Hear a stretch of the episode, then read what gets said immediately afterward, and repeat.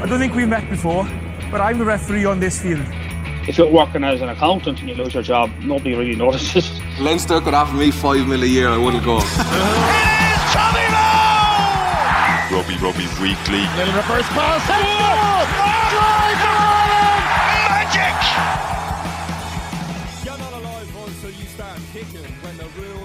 Hello and welcome to the 42 Rugby Weekly. Gavin Casey here as always, and I'm joined as always by Murray Kinsella of the 42.ie. How are things, Murray? Dia good, kind of tá tú.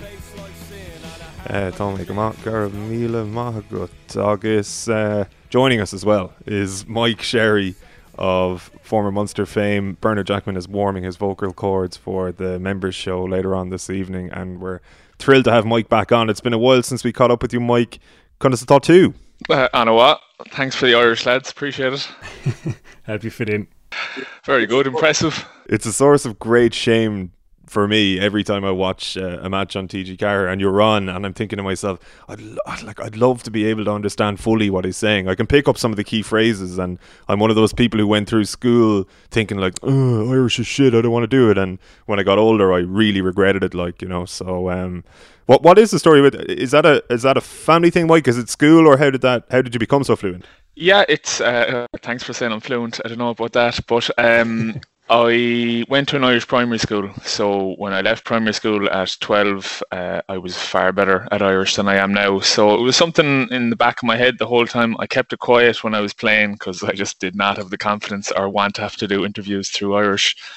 But um, after I hung, hung up the boots uh, in 2019, I said it was something I'd explore. So I got in contact and I've done about five or six games now. And yeah, I really enjoy it. It's it's nerve wracking. Like uh, being on TV, speaking English would be tough enough as it is. Um, th- thrown in um, my limited grasp of Irish, uh, definitely challenging, but something I've enjoyed, and uh, it's great to be able to uh, get back into Irish speaking. And it is something that you, when you get older, you appreciate it more, and you're kind of um, you're annoyed at yourself for letting it slip, and it's amazing how quickly it does slip, considering how long uh, we studied it in school and secondary school. So um, definitely uh, happy to to take it back up and um, you know challenge myself. Absolutely, I know it's great. And, uh, and how have things been going generally, Mike? It's been a while since we had you on the pod.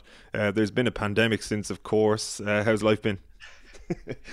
Uh, life's been great. Yeah, I'm, I'm well and truly used to retirement now. I started a new job in April, so right when the pandemic kicked off, um, with uh, a company called DMS. They're a corporate services provider, so they deal with funds and assets and all that fun stuff. So um, I've really enjoyed it. I, I'm almost shocked at how much I've enjoyed it. Uh, I've I've only gotten to the office twice since I started the role uh, which has been quite strange. But uh, you know, I'm eight months into it now. Uh, feel a lot more comfortable in what I'm doing. Still a, mountain of stuff to learn, but uh, really enjoy it. Rugby coaching with Garryowen is still there. Obviously, um, it's on lockdown at the minute, and I think as coaches and players, it was almost getting to the stage where we welcomed the bit of a break because it was just you were dealing with all sorts of change of plans and people having to isolate and it just wasn't really about coaching anymore, and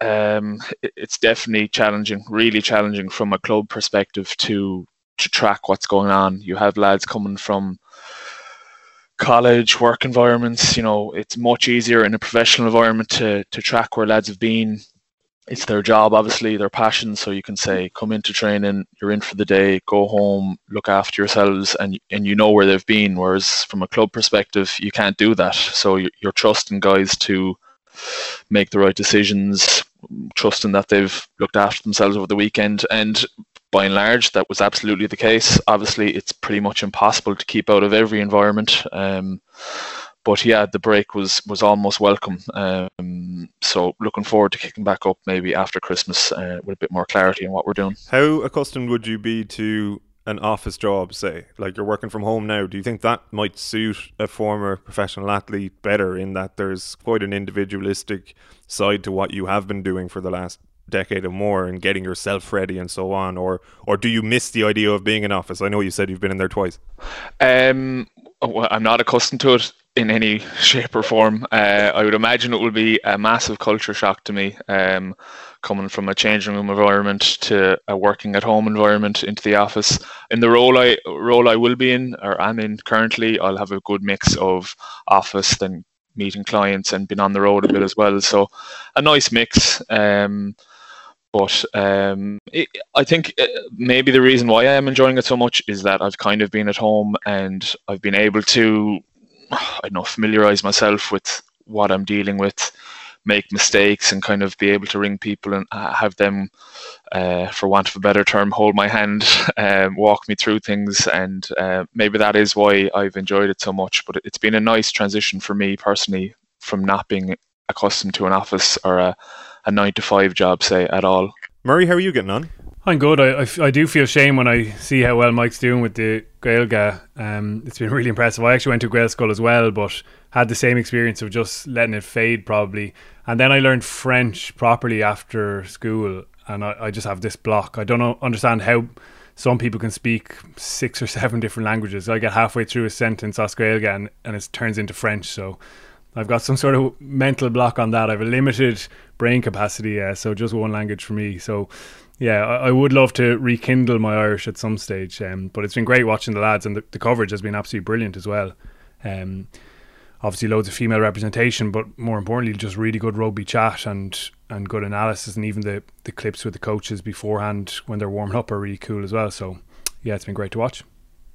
Ah, it's different class. I absolutely love watching TG4 for rugby commentary on top of it all as well. Really gets the, the juices flowing, I think. And we're going to start with Pro 14. Well, we have you here, Mike, and plus Murray as well uh, on the back of listen another another uh, good week for the provinces overall, but one dominated I think by Dan Leavy's return. And when we were chatting, you were at the game at the weekend at the RDS, and when we were chatting afterwards, you texted me going like, "We have to talk about this on on the podcast on Thursday." And I got the impression that you were a man, just a rugby fan in that moment, uh, excited to see a guy return. He'd been back for a couple of weeks, obviously, but like I think really returned. That that was kind of nearly more of his uh, formal reintroduction, scoring a try, back jackling, and just looking really impressive.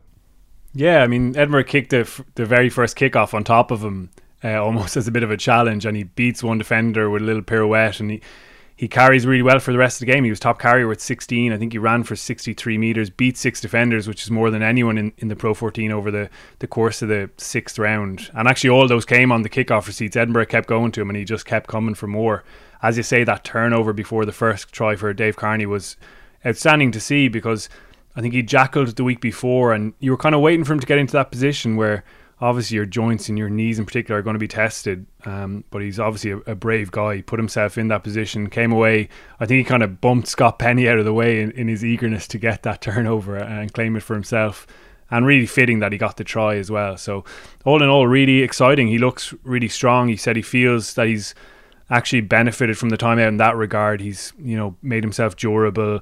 Upper body strength is is even higher, and you you can just see the I suppose the infectious mindset he has. He's he's a winner. He, we we've seen him winning a Grand Slam and and being a world class player, and he's got that edge to his game. That I suppose that bit of viciousness and um, and win at all costs mentality, and that that is brilliant for a group. I think Andy Farrell will have been watching with interest as well.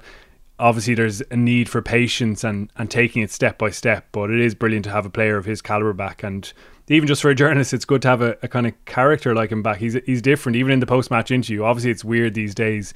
Loads of it's done via Zoom.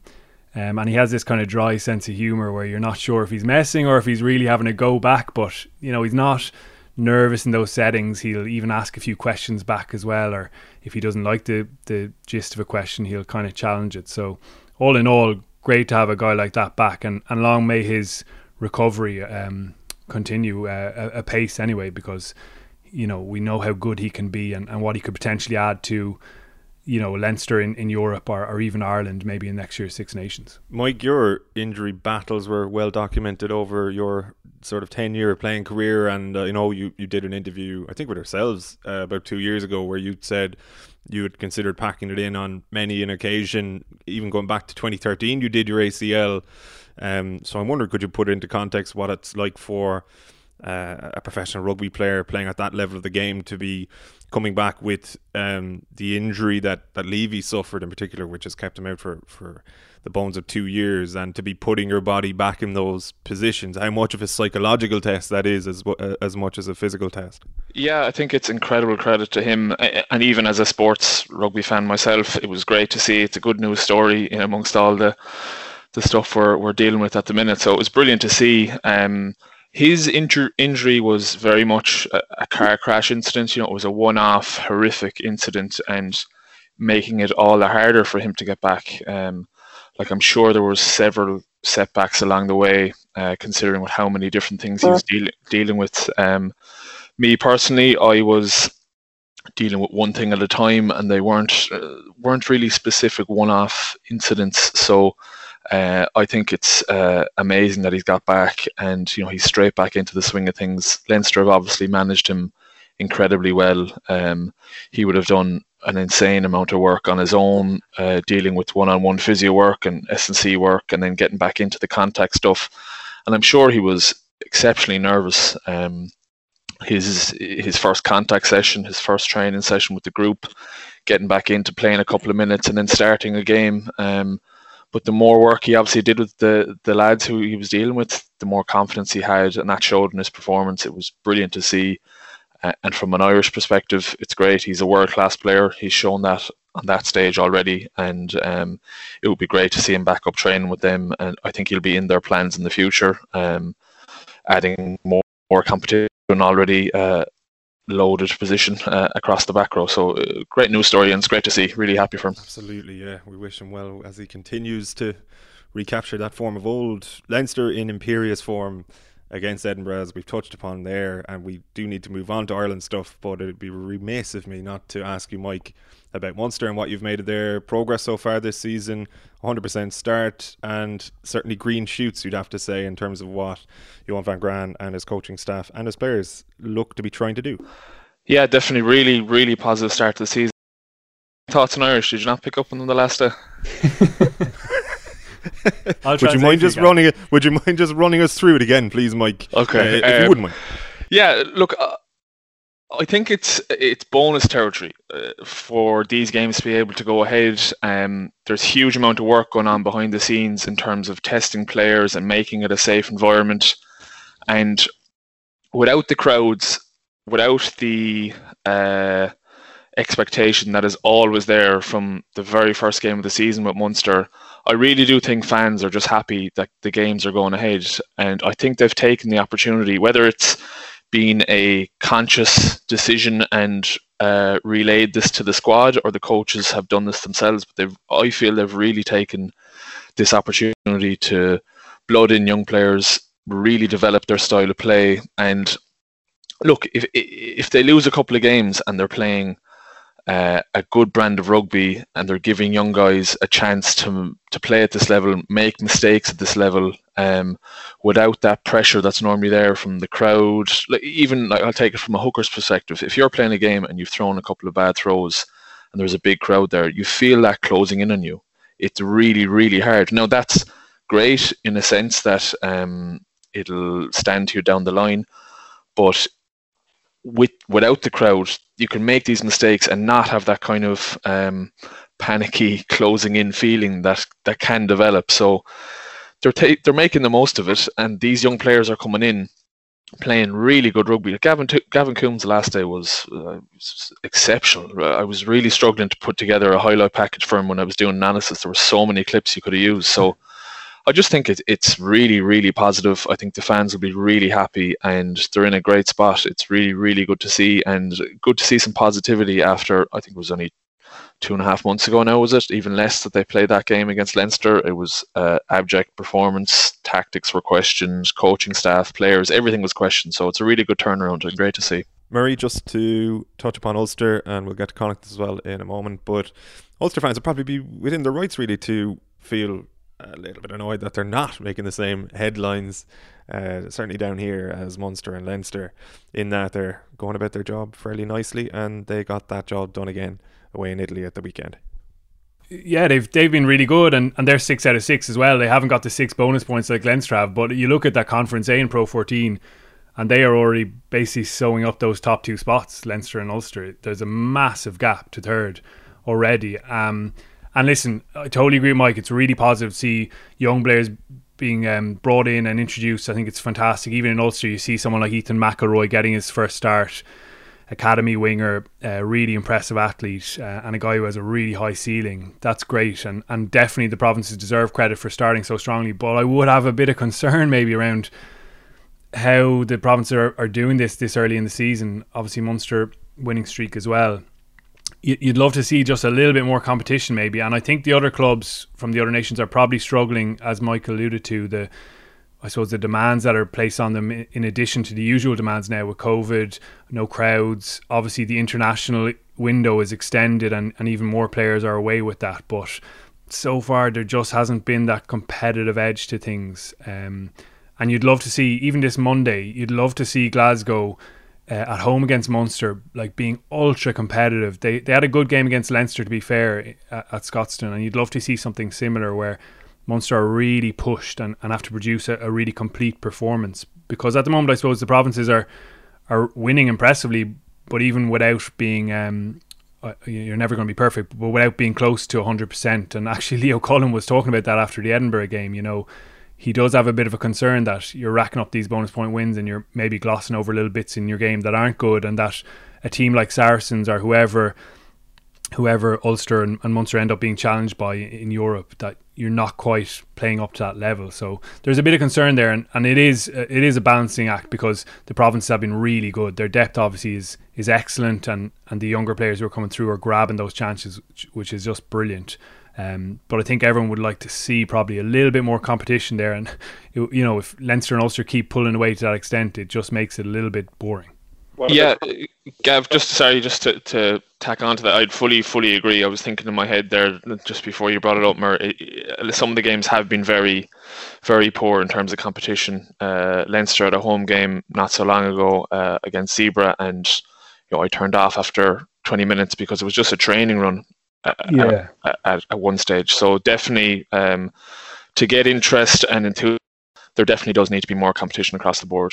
Yeah, I, like I, uh, I broadly agree, obviously, and uh, we've probably had conversations very in the past as well with Bernard about the competitiveness or lack thereof in the competition. It seems to be really accentuated this season, early doors, that when international players are away for the Welsh regions and for the other clubs in the competition, that it's it's not doing it any favors clearly. But uh, on the flip side, is Connacht's like our Connacht's couple of blips then just an example of how they more so than the other Irish provinces probably fall foul of that that their squad is a little bit more stretched um, during these international windows than the other three provinces is that kind of does that explain away their couple of blips this season yeah, I, I think uh, the Scarlets game will really frustrate them. Obviously, the conditions were horrendous, and in a game like that, it's always going to be um, down to a few key moments. Scarlet scored some excellent tries on, on kind of counter and transition. But Connacht will definitely feel like they were in the right positions and right areas of the pitch t- to win that game, and it's very much one that slips at home. Um, I don't think they'll be excusing it with you know a few players being away. It's really frustrating for them, obviously, and the season has been frustrating for them with those couple of postponements. Um, denying them the chance to have that momentum. You know, you, you think of that Edinburgh game away where, wow, it was impressive. The attacking rugby, attacking kicking, players backing themselves, um, and that's al- already a reference point really for, for them this season, and, and, getting back to that and, and improving it and having an 80 minute performance of that. So it has been a frustrating campaign for them, and those kind of slip ups at home end up being really costly, particularly when when they've been kind of open in saying they they want that semi final, they want those playoff fixtures in, in both Europe and in the Pro 14. So there isn't much margin there for it, and particularly with the likes of Munster in Conference B getting a really strong start, um, you don't want to let a, a, bit of space open up. So they'll hope to to get back on track and, and definitely use those two fixtures that they have in hand now well, when they come around in, in the new year to, to close up that gap. Ireland looking to get back on track against England this weekend. We'll discuss the likelihood of that happening in a moment, but let's run through the Ireland team to begin with. I might start with yourself here, Mike. I, think the most most interesting way of looking at the Ireland team um, is not on the number of changes from last week, but in a kind of a broader context, the fact that there are 10 changes to the team that lost to New Zealand in the World Cup. There are 10 changes to the team, a very different team that lost to England in Twickenham in February. So, uh, can we expect to see a, a, a, different performance from Ireland this time around? I would hope so, uh, and I'm sure they would hope so as well. Um, I think there's been green shoots over the last couple of weeks. Um, I think the French game uh, was their one real tough physical challenge um, that uh, they were playing a team that could could match them and obviously got the better of them. Um, and I would think they learned quite a lot from that. They've, they've said that themselves. Um, I think Wales and Italy were quite disappointing. I'm sure there were physical tough games, but uh, you know when you're playing against England, it's definitely up a level. Uh, they're uh, they've got everything. This English team, I think Eddie Jones has them homing along brilliantly. Um, I listened to a couple of the, the lads' interviews during the week, and uh, Keith Earls was asked, you know, what is it about England, and he just said they've they've everything.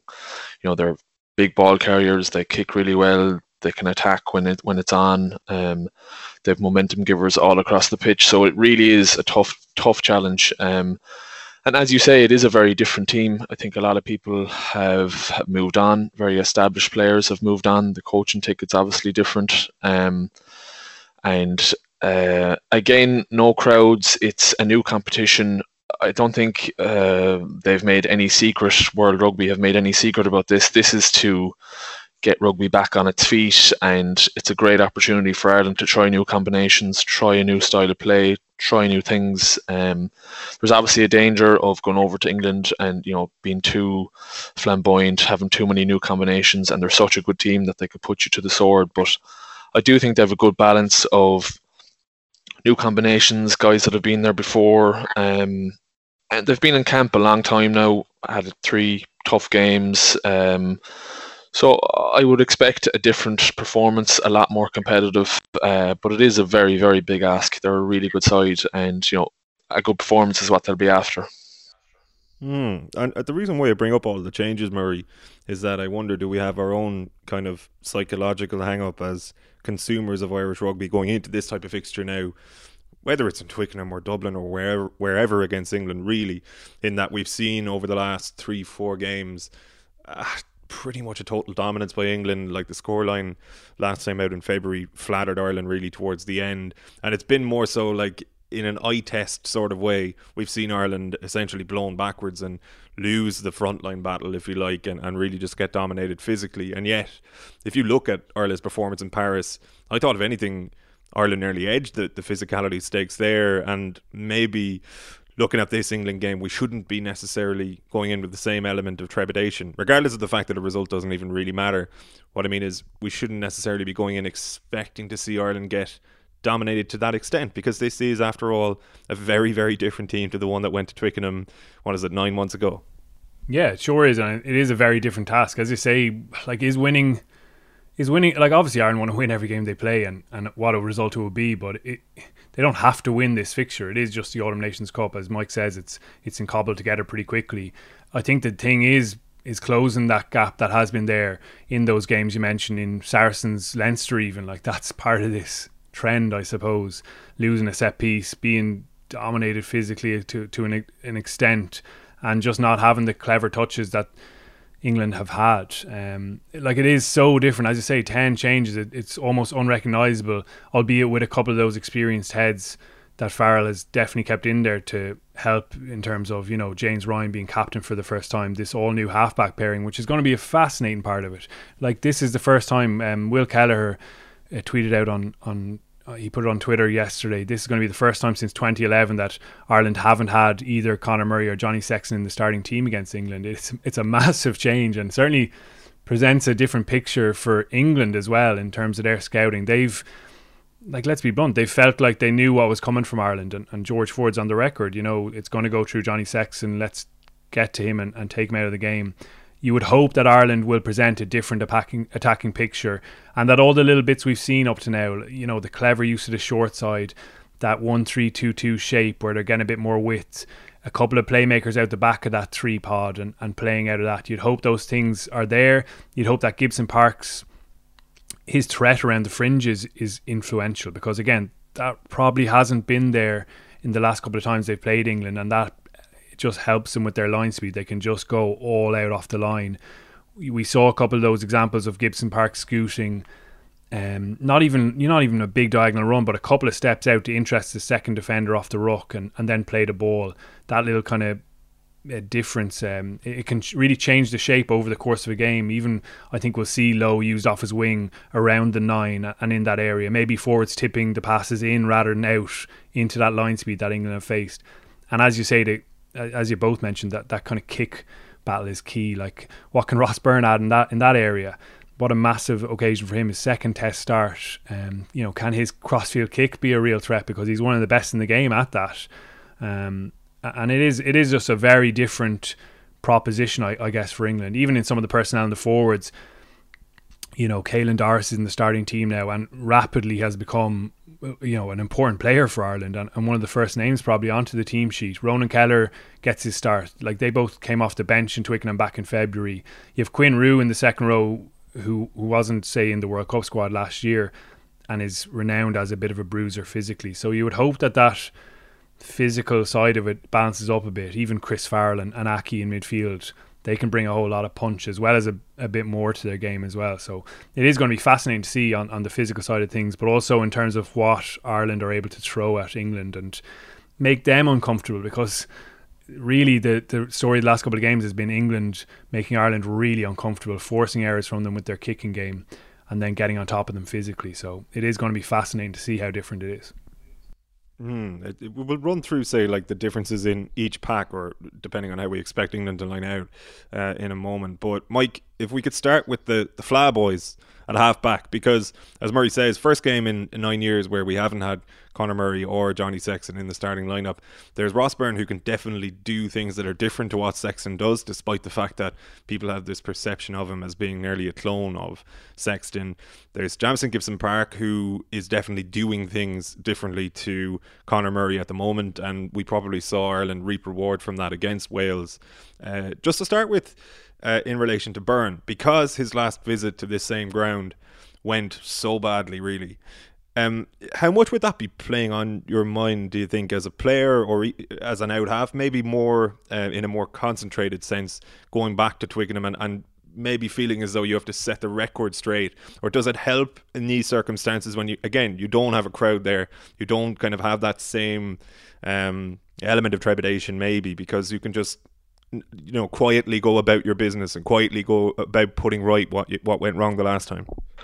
That's that's an amazing stat that Murray came out with there. Um, nine years um, just shows the longevity of the two lads and how important they've been. Um, I think Byrne definitely does bring something different. Um, even in just a new face on the pitch, someone barking new orders can bring a bit of freshness. Um, from his own perspective, he seems like a really confident, self-assured player. Uh, he's played in some huge occasions for Leinster has a couple of caps now to his name. Um, that England game, um, yeah, the, the, World Cup warm up game, it didn't go well for anyone really. Um, I would hope he doesn't have any mental scars from that, and he, he obviously has ambitions to be the starting out half for Ireland, and Ireland play England over in Twickenham quite often, he's going to have to uh, step up. And uh, if he does have any mental scars from that, to er- eradicate them through his own performance. Um, I don't think he will. I think you've mentioned it there the lack of a crowd and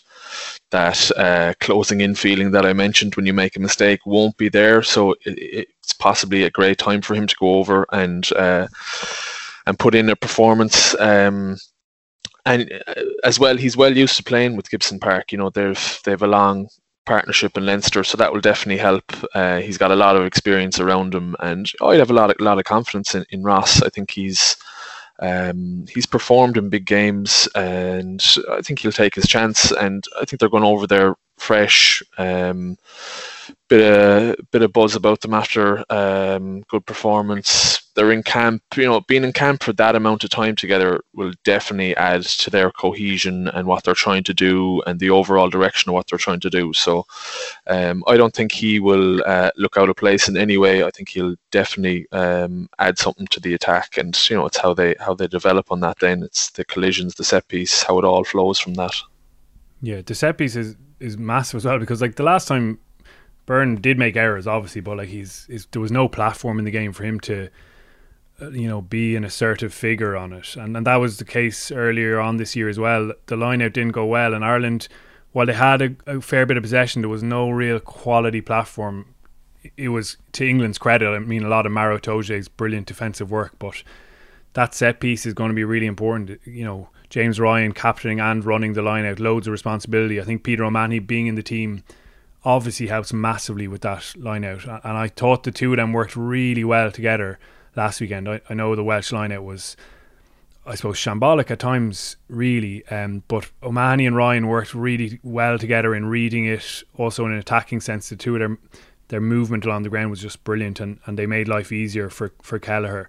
So that's a really good com- combination, and they have to give really good platform for, for Byrne to be uh, an impressive figure in the game, as well as the scrum like it's really interesting that Roux stays in that regard. I actually want to ask you, Mike. Like he's renowned for his scrummaging. Like it's very hard for us, particularly me and Gav, who've never been near a scrum, never mind in one. You um, packed down a flanker a couple of times, yellow card, get the tall full in. I didn't push though.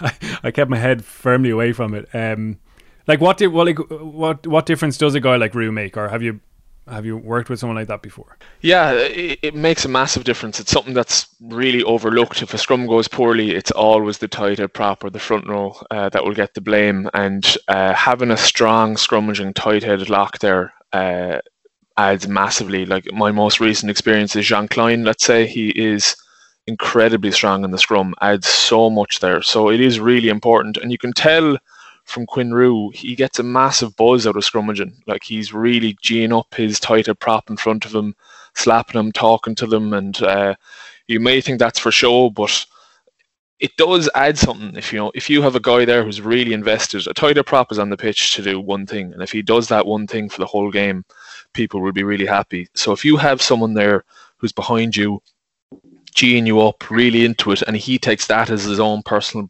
responsibility as well. It, it brings something extra to the scrum, and uh, it's definitely an area that he he adds to Ireland. Uh, I thought he was really good the last day, so it'll be interesting to see how he goes against what will most likely be a tougher challenge up front.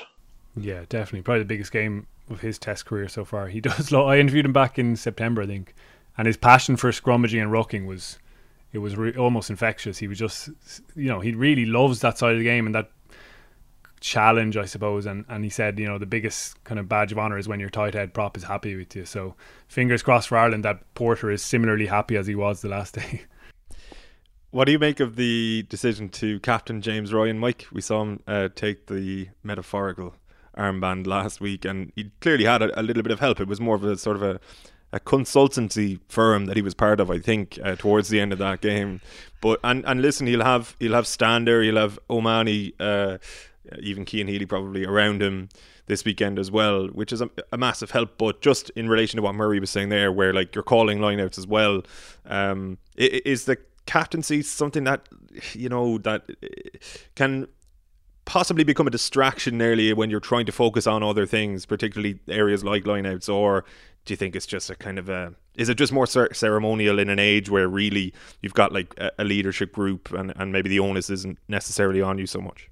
He does have a huge amount of responsibility with the lineouts factored in. Definitely, um, he seems like the type of guy that was born for that type of role. I think he will revel in it. He'll he'll uh, he'll enjoy it. I don't think it would be great to have Earlsy and Pete and uh, all these other people around him, but he strikes me as the type of guy that doesn't need that. He's he's self assured himself, and uh, I think he's captain teams all his way up.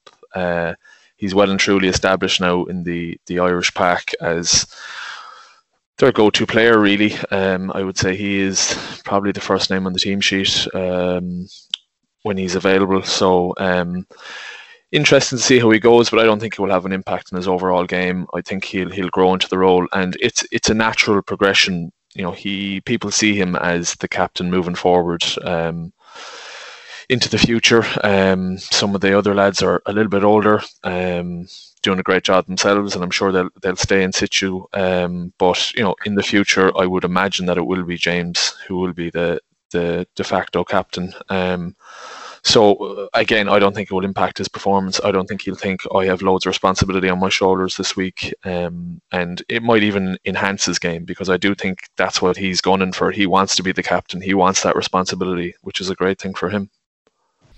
It's interesting, Murray, to hear Andy Farrell talk about it and, and just the kind of general vibes I think coming out of Ireland camp where it does appear to be nearly a process, uh, this Ryan captaincy, where they're they're kind of trying to bed him into it rather than hand over the responsibility in kind of one fell swoop, if that makes sense. Like there there was sort of mentions of like cur- he's curious about leadership uh, and and taking on that role, and and that maybe this will be a, a slightly more gradual thing with a, an eye to the future, rather than saying like, "Here you go, James, you take it from here." Yeah. Well, to be fair to you, Gav, I think it was right after the World Cup last year we discussed this. Who's going to be the Ireland captain? And I, I think, as far as I can remember, you were saying give it someone else for a year and let uh, let uh, Ryan take it after that because you don't get the immediate post World Cup pressure of of trying to turn things around the Six Nations, and that's basically what's happened. Like, so you, you had the crystal ball out there, and it is it is a process of handing it over, and that's a good way to do it. I think that those comments about Ryan being curious are, are really telling. You know, he's obviously stepping up in that regard, and he wants that responsibility. And as Mike says, like he, he has those credentials and those capabilities. He's captained, you know, very pretty much every team he, he played on when he was underage. Hasn't done it actually with Leinster, interestingly enough, and he's like with his test caps, he's he's done it with Ireland before, actually playing for Leinster um, at senior level. But he definitely seems to be willing to take it on. He was interesting earlier on this week when they announced it. He did a press conference. Um, he was apologizing for being boring, but his his comment was, "I just need to concentrate on on delivering a brilliant performance," and and that is really it, isn't it? If he is smashing people in collisions, if he's running a solid line out, if he's got that nice aggressive streak to his game, you know that's good captaincy. Uh, it'll be really interesting to see him. It would be really interesting to see him behind the scenes, but again, by all accounts, he's well capable in that regard. Not a man of many words, but of pretty accurate, concise words when they're needed. Um, and it is going to be interesting to see how he handles those, even the decisions around penalties and stuff. There was a consultancy there with Peter O'Mahony last week. Um, but even it would have been fascinating if he was captain over in Paris to see if he would have, um, you know, gone against Johnny Sexton's sense that they should have gone into the corner. So all that is to come. But primarily, it's about continuing to deliver, a, you know, a really excellent performance. You think of him last time in Twickenham earlier on this year, he was vicious, like right on the edge. Uh, and even a couple of times you, you kind of had your eyebrows raised thinking he could have given away in a penalty there. So it's probably having a controlled edge to his game and leading very much by example as he tends to do. I want to ask you, Mike, about Peter O'Mahony. It feels like he's having uh, enjoying a seventh or eighth career renaissance really uh, over the last couple of weeks like every time he, he puts together a, a let's say a, an underwhelming run of form it actually tends to be with Ireland that he, he produces a, a big performance and people remember why he is so good and why successive Ireland coaches have not only always included him in squads but really generally started him. It's it's rare that he hasn't been starting, even when he hasn't been in, in the best of form personally. So, um, what what do you make of his? I don't know if if you want to call it like recent career trajectory, maybe where he's been facing an awful lot of scrutiny from Irish rugby fans, generally speaking, including Munster fans, like Munster fans who've watched him uh, in red for the last couple of years and maybe don't feel as though he's performing as consistently as he was. And yet here here he is again. Uh, we're heading to Twickenham for for a big game, and he's he's trusted at seven as well, uh, and not his typical six, and will be again a, a fairly crucial component of that Irish pack it's a strange. I've spoke to I think yourselves about Pete and kind of the what I deem unfair flack that he gets. Um, there's no doubting that certain games over the last maybe two years he's been quiet. Um, maybe a couple of them in a row. Um, but he is an incredibly important player, um, both in his own playing abilities and his leadership abilities, uh, there's no surprise that he's consistently involved and consistently starting. Um, I think the main thing for Pete, he'll always have the line at work, which is so important. I can't understate how important that is, or overstate how important that is. Um, he like those are huge moments in games. Puts massive stress on the opposition. Um, where they want to build off their line out and they're just constantly thinking of where is he going to be. I'm sure it's in their thoughts all week. They're coming up with plans of how to dilute his influence there. So he brings that consistently. Uh, the jackal thread is always there. I don't know what it is. I think when you're comparing him to someone like CJ, who he probably is compared to quite a lot, um, are the stats, the carries. You know, CJ's often regularly up past 20 a game. Now, he is off the back of scrums, he is receiving kickoffs, so I don't think it's a fair comparison. You have maybe 10 carries off the bat there, and Pete's blindside a lot. He's holding the wing um, in terms of tackles, and there, there's all those things to factor in. But I feel if Pete got his hands on the ball, when he first broke onto the, the scene, he was an excellent carrier, really aggressive. Um, taking the ball, coming around the corner off nine, and I think that was a real strength of his game. I think other areas of his game developed since then, and I think if he got his hands more on the ball more often, I don't think those criticisms would be as loud. Um, I think it's easy to kind of zone in on him if he has maybe three carries and five tackles in a game and Ireland have lost, it's quite easy to, to hone in on him and say, "Oh, he's doing nothing." But uh, he has those huge moments. He's he's so involved in everything on the ground, line out wise, maul wise. He gives absolutely everything when it comes to scrums. I've never had a, a hooker. We spoke about Quinn Roux. Um, excuse me. We I've never had a back row as uh, uh, invested in terms of the physical exertion he puts into scrums. So. I just think he adds so much. Um, and he's so important across the board. And maybe a couple of extra carries a game, and it's a strength of his as well. It's something that you know they might. He's really skillful on top of all that as well. He's lovely hands. You see him thinking he's a winger down the wing, kicking every now and again. he he loves to throw that in to show off that he can do it. So. I, I, I don't know. I can't quite put my finger on why he gets the flack. I would think it's those reasons I've alluded to, but I don't see this as a career renaissance for him or resurrection. I think he's consistent.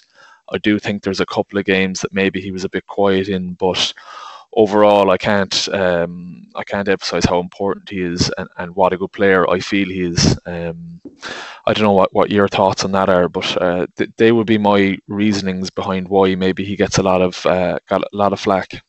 Yeah, like yeah, well, everyone wants carriers. You know that that's the most obvious thing. You want people who make big carries in the game, but there's there's definitely so many other ways to affect the game, as you've alluded to there. Um, like the line is always influential, restarts, all those little things. Even ruck work, he's always good. If you go back through games and there's you know scores, invariably he'll be one of those who's made a really big impact at a ruck, cleaned someone you know beyond the ruck and made life difficult for the defenders. All those little subtle parts that he kind of excels in. Like he's almost one of those players you need to have a rewatch of the match to actually appreciate what he did. You might give him a five out of ten on first watch because he didn't run over anyone or smash anyone in a tackle, but there's always little bits that he's done, uh, done well. And at the same time, he, I'm sure he understands. Of course, he understands the pressure. I mean, he got dropped earlier on this year, and and Doris came into the back row and um, you know, you think of someone like Leavy coming back, as we mentioned. There's going to be ferocious competition as always, and, and you got to fight for that spot. And and every time you do get a chance to carry, you, you got to make an impact. Um, there are so many different roles on the pitch, though, and that's probably something that we all struggle to get our heads around. Everyone can't be a carrier. You know, everyone's got their own little job to do, and if Peter O'Mahony's holding width on the wing, it's it's part of a plan. It's not not just down to him probably want to show off those skills as well, um, which he invariably does. But but there, there's all sorts of, of different roles, even within a back row. And it's interesting that he wears a seven, but you know, you, you think of how they're actually going to go about trying to win the game. Probably CJ is almost the most traditional in that sense now because he's the one winning the most jackal turnovers um, defensively. Like he brings that, so you don't really need a, a seven with, as an out and out poacher because himself and Doris and O'Mahony, they can all do it. And and and Doris and Stander are obviously big, heavy duty carriers. Doris has a really good skill set as well, as does O'Mahony. And, and you would hope that in some of that stuff we mentioned, even the subtleties that Ireland might throw at England or a bit more shape around how they try and carry, that O'Mahony's handling is used in that regard because he does have a, um, a lovely skill set in that regard. So um, yeah, there's definitely still pressure on him, and I'm, I'm sure he knows that better than anyone. He's he's been fighting for his place all his all his career, and there's always been competition. So uh, he stepped up again in that Wales game, and he'll be hoping for something similar on an even bigger occasion now. we haven't even mentioned James Lowe yet, and moving back to the backs, uh, just ask yourself, Mike, what you made of his performance against Wales and what you anticipate he, he brings to that Irish back three now, uh, as it pertains to Twickenham or as it pertains to the, the short to medium term future. Uh, he brings a huge amount. Uh, he's infectious uh, in his personality and how he plays. Uh, he adds uh, adds a real touch of class, a, a momentum giver. Um, he's incredibly strong, as you can see in his carries and his tackles. Everything he does has venom in it, a real decisiveness whenever he gets the ball, which is great. Um, he brings a different element to the back three, definitely. Um, he's not your typical Irish player, obviously. Um, so he's bringing that uh, X factor uh, that maybe sometimes might be missing. Um, and he's such a consistent performer. I don't think that's really been touched on. He rarely he's not a focal uh, figure in any game he's played for Leinster. Um, like he's he's at the heart of everything. And even when the ball isn't coming his way, he'll get involved. He'll get involved in some little scrap and smiling in the opposition's face. And I'm sure he's absolutely hated across the league by the opposition, but his, his own teammates absolutely love him. And then if you play with him and train with him and be around him, he seems like a lovely guy. Um, and really, really infectious in everything he does. So, uh, huge boost to uh, to the squad. Um, you, have seen the impact he's had on Leinster, and, and, I think he's a good enough player to have the same impact at international level. Talk about players who are who are good for journalists. He's the best. Uh, as you say, he's a character. He's a gas man even we had him there during the week, and he got so many laughs just recounting how his he had texted his father to let him know that he was um, starting for Ireland test debut, and he got a thumbs up emoji back. Not too much emotion in the message. Even just taking the piss out of Johnny Sexton, you know, oh, you know, James, you're missing Johnny Sexton, your captain. Maybe a question that other guys would struggle. What do I say here? And he goes, "Who? He didn't die, mate. He, you know, he's he's going to be around the camp. Uh, he's going to be influencing us." Um, even talking about the niggle with, with, the Welsh lads, he talked about how um, he's had that niggle with Munster lads and how Johnny Sexton had to tell him that Peter O'Mahony is actually a really nice guy. Wait until you get to know him because, as you say, Mike, I'm sure the Munster lads bloody hated him at times playing against him, and he's had his run-ins with the likes of Conway, etc. But that's the personality he is on the pitch, and, and it definitely adds to your team when he's on that side. And by all accounts, he's already extremely popular in camp. So on top of all on top of all the qualities he brings on the on the pitch, like obviously like blockbusting on on the ball, big left boot, and he'll definitely get tested defensively more, I would imagine, by England, even just in terms of positioning and and working probably to, to cover backfield and and the front line and, and be part of the line speed. But on top of all that, he adds a new character to the mix as well. He's very different to a lot of the guys in that squad. Uh, we mentioned on the members pod on, on Monday, I think um, he's very different to a lot of guys who are real serious and studious and head's always down. He's very laid back. You remember him, Gavin? We did our live show with him. He was, you know, he was taking the piss out of those lads, saying, "Oh, they take it too serious, don't they? Let's just go and play rugby." And to have that kind of infectious buzz is is really good for the squad. yeah, he was on stage for about three minutes, and he was calling James Ryan, now the Irish captain, a real freak. he doubled down on that during the week. Actually, yeah, he said, yeah, yeah, he slagged yeah. him about the I, driving test, the recent driving test pass. Um, but yeah, yeah I, I, it's great to have someone like that who can who can maybe like with figures like Sexton and Ryan, all those guys who are obviously serious professionals and take their job serious. He's well able to bring a bit of lightness as well. Yeah, at the time when we did that show, I think James Ryan was getting dropped to training by his mother, which became public information via James Lowe in front of about 400 people at Liberty Hall Theatre. Uh, uh, just before we move on from Lowe, because uh, we do need to kind of talk about how Ireland uh, will be able to defend England's kicking threat and kind of get down to the nitty gritty of where the, the winning and losing of the game might be. Um, I, I was going to ask you that, Mike. Both of you touched upon it there, but like when I heard that uh, say some of the Munster players had like warmed to him during Ireland camp and realised ah he's actually not so bad. I kind of thought that was a joke. Like I, I didn't realise that there would be actual, I guess, real disdain there, uh, despite the fact that he would be sticking the knife in, say, during games for Leinster against Munster. I always kind of thought that was a little bit performative and that you know once a full time whistle blew, like it'd be kind of ah listen, it's you know like it's um it's a rivalry, but it's not like genuine hatred. But like all the sounds since that have been like that there was actual real animosity there on behalf of Munster players towards him.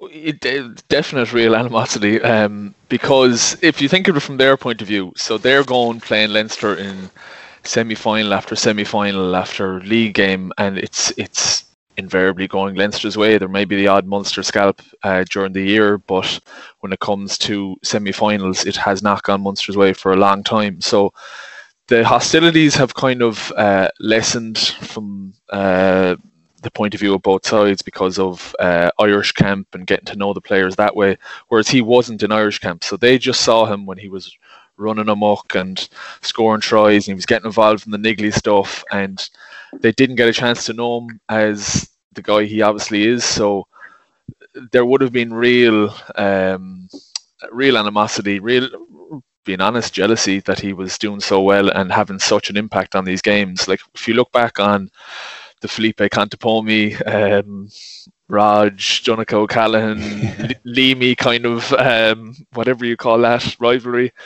they never got to know Contepomi. I'm sure they have since, but they didn't get to know him by being up in Ireland camp with him. Obviously, he's Argentinian, was away with Argentina. There was also that rivalry uh, nationally as well. So it would have been real, definitely. There would have been um, a want to silence him and not really.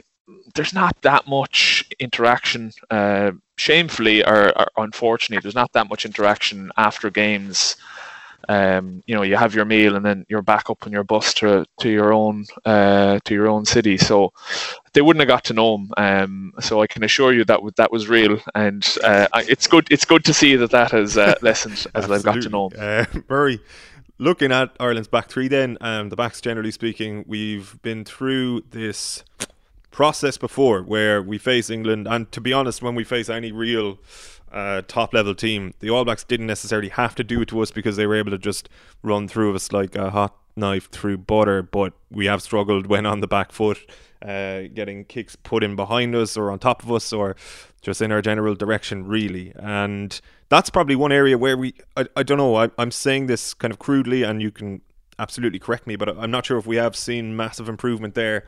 Even looking at Paris, it was fairly disastrous, to be honest. So when England know this tends to work against Ireland, it's uh, there, and particularly when you look at how often they kick the ball against Georgia as well, only in their last game, uh, we can be nearly sure they're going to do it again. And is it a case of like Ireland have to improve there to have any chance of winning this game? Like, did or have you seen subtle improvements over the last few games that might help them in Twickenham? Yeah, it's a really fascinating part of it. Um, like my impression is that Ireland's backfield system is undergoing a bit of change, and and certainly we've seen a few little different things. Even Conor Murray and, and Gibson Park have both been at times sweeping in the middle third of the pitch, whereas before they would have been in, in the front line literally the whole time with two in the backfield. Jacob Stockdale alluded to maybe they're not working a, a, kind of pendulum system as much as before. So really, we have a small sample base for that. So it'll be interesting to see how exactly they do manage it's still like roughly a 13 and 2 defense where you have two guys positioned in the backfield to cover those kicks. But as i say the nine might might sweep a little bit more. Potentially that was just based on a, a couple of chip threats. Um, it is it is going to be decisive and it has been. You, you, think of the last three games and and in England like in raw crew terms they've kicked more than Ireland. Like earlier this year was 24-17 on kicks from hand. The Twickenham hammering was 29-19 I think kicks from hand. And even in Dublin the year before or rather last year they, they kicked more but also it's the quality of kicks. They're really good at kicking on the front foot before they have to kick. You think of Sexton being put in that position where the ball has a horrible bounce and and they concede a try. A really clever kick from Ben Youngs. The obviously the penalty advantage one where Stockdale just has to go and, and catch that ball and doesn't it bounces and, and Daly scores. Even in 2019 when Robbie Henshaw was at 15 you think of them I suppose really toying with him at the back. He was left exposed. I know Keith Earls was injured during the first half of that game, and, and it was tough for them to get full coverage. But they also scored in that game as well, kicking off second receiver Daly. So it's the range of threats that make it difficult. Um, I'm just seeing right now they've actually just named their team. There's Daly, Slade, Farrell, Youngs. They're all in the back line, so they're all kick threats. Daly and Slade having those left boots makes it really difficult for the backfield to, to cover everything. So it is going to be important for Ireland to I suppose disrupt source, like make the line out scrappy as possible. Think of Maro Itoje on those box kicks. Every single time Conor Murray went to box kick, um, in those previous games. He was all over him, just constant threat. You think of him scragging in Stander and Ryan after one of them and holding them in afterwards. But it is really unsettling when someone like that is in your eye line when you're you're trying to line up a kick. Those little bits can can make a massive difference. Ireland's coverage obviously has to be nailed on in the backfield, um, and then they've got to do a bit more of that themselves. It's something that they've been on a journey with and, and probably trying to learn from England you think of Ireland's backline probably doesn't have as many, I suppose, natural attacking kickers. Gibson Park and Byrne obviously got quality in that regard. Lowe has a massive left boot, but I suppose you're wondering can can Aki and Farrell maybe offer something there? Keenan uh, and Earls maybe with those attacking kicks out wider because. Like really, the game is almost a it's almost a kicking sport now. So many of the big moments in games come back to a, a quality kicking game with a with a good chase or with clever analysis done beforehand to pick out a little flaw. And I would be surprised if it wasn't influential in this game again. So you would hope that Ireland have, have probably learned lessons. They've got a really great clarity in their minds about how they're going to cover that space. Um, and as well as that, really put some pressure on at source. Yeah, it is a game of rugby football now, Mike. But bearing that in mind, uh, we've got a nine who can definitely add a little bit of nuance with the boot. Ten, who's one of the best in the world with ball uh, from hand, uh, has an exceptional array of skills there, and an 11 with a big boot, as Murray says. And Lowe has, I think, Lowe has a, a, couple of subtleties to his kicking game as well that, that we might see. But outside of that, really, like midfield, uh, Earlsey, Hugo Keenan, probably not blessed with that same level of, of talent or, or intricacy there. Are we bringing a knife to a gunfight in that regard, in that we've got probably more than half of our backline who, who don't really have those strings to their bows. And it's certainly the way the game is trending, you, you probably need one or two of them to have. You're forgetting Pete on the kicking front. Oh, of course. um, it's a good question. It's uh, it's definitely a major strength of England's. Um, do we have the same to match it? Um, it's a hard one. I think when you look at the centres, uh, Aki has definitely brought that to his game in recent years. Um, I think he's improved there massively. And with Farrell, I think Farrell has everything. I think um, I think sometimes um, he can be quite keen to show off his array of skills that you know he's obviously a huge big fella six foot four six foot five 17 odd stone so uh, Route One will often work with him, um, but he definitely has all the other skills to match, including a kicking game. Um, so I, don't really have an answer for you. Are we bringing a, a knife to a gunfight? I suppose we'll see. Um, it's it's not something that they would have not addressed, and um, I'd be surprised if it's not a tactic that Ireland implement as well to, to counteract England's England's strength there. That's spot on about Farrell though, Mike. Like I, I hope he's a really influential figure in this game because it's obviously the he, he's played for Ireland. He's started games obviously, but this is definitely the biggest one for him away in Twickenham. And he said it last week after the Wales game. He just wanted a crack at it. Obviously, Ringrose and Henshaw being injured probably made the decision in the end, but it would have been interesting to see if he'd gone with Farrell over over Henshaw. Um, he was really good in, in the carry against the Welsh. He won the gain line on, on a couple of those set piece plays and, and it made life easy. But as I say, he does have more, and even in, in passing and, and hopefully in kicking. Um, and it would be really good to see him be an influential figure and, and get a lot of time on the ball um, and a chance to show that aspect to his game as well. I'm really excited to see how he goes because you just know that he's going to be absolutely loving this chance. I've seen I've seen him uh, do things in training that you like you'd be gobsmacked. I've seen him kind of dominate games. He struggled to get a real consistent run without injuries, so uh, like yourself, I'm really excited, and I, I think he is absolutely world class. If he plays consistently at this level, um, I would be really, really interested to see just how far he could go because I think he's got absolutely everything, including the size and, and being a big man. That's obviously hugely important, but he has incredible skills. Mike, call it for us. Um, I would think an English victory. Um, I do think we'll have a far better showing than our last couple of um, performances against England.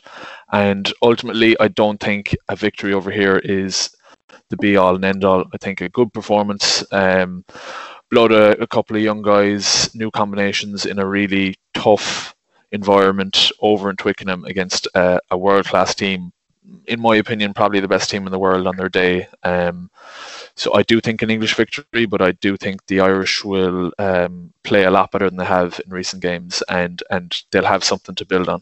Murray? Yeah, I'm definitely along similar lines. I think there's going to be positives out of this for Ireland, even in terms of some of those individuals. Um, I think England are definitely a stronger team, and I'd expect maybe ooh, I mean, I'd, I'd go as far as maybe a, a 15 point margin in the end, but I think there'll be loads there for Ireland to to build off, and and I don't think there is a massive pressure on, Farrell to win. If if they do it, you know, he's going to be loaded, but I think they really need those positive signs in their performance, and for me, all the signs are that that they'll get those bits. What do you think of? Can I just shock you? Go for it.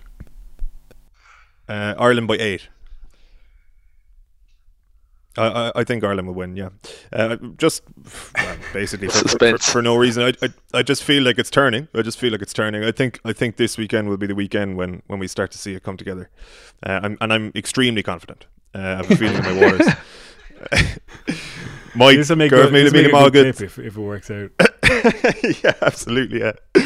Mike, thanks a mil. Uh, good night, Rian Boherlat. We'll catch you very soon. Appreciate it. Thanks very much, lads. Murray, thank you. Good me and Malgood. And uh, before we go, a reminder Murray, Bernard Jackman, and myself will be doing a, a live show later on. This, this is on Thursday evening for the 42 members. You can find all of the details on the 42.ie.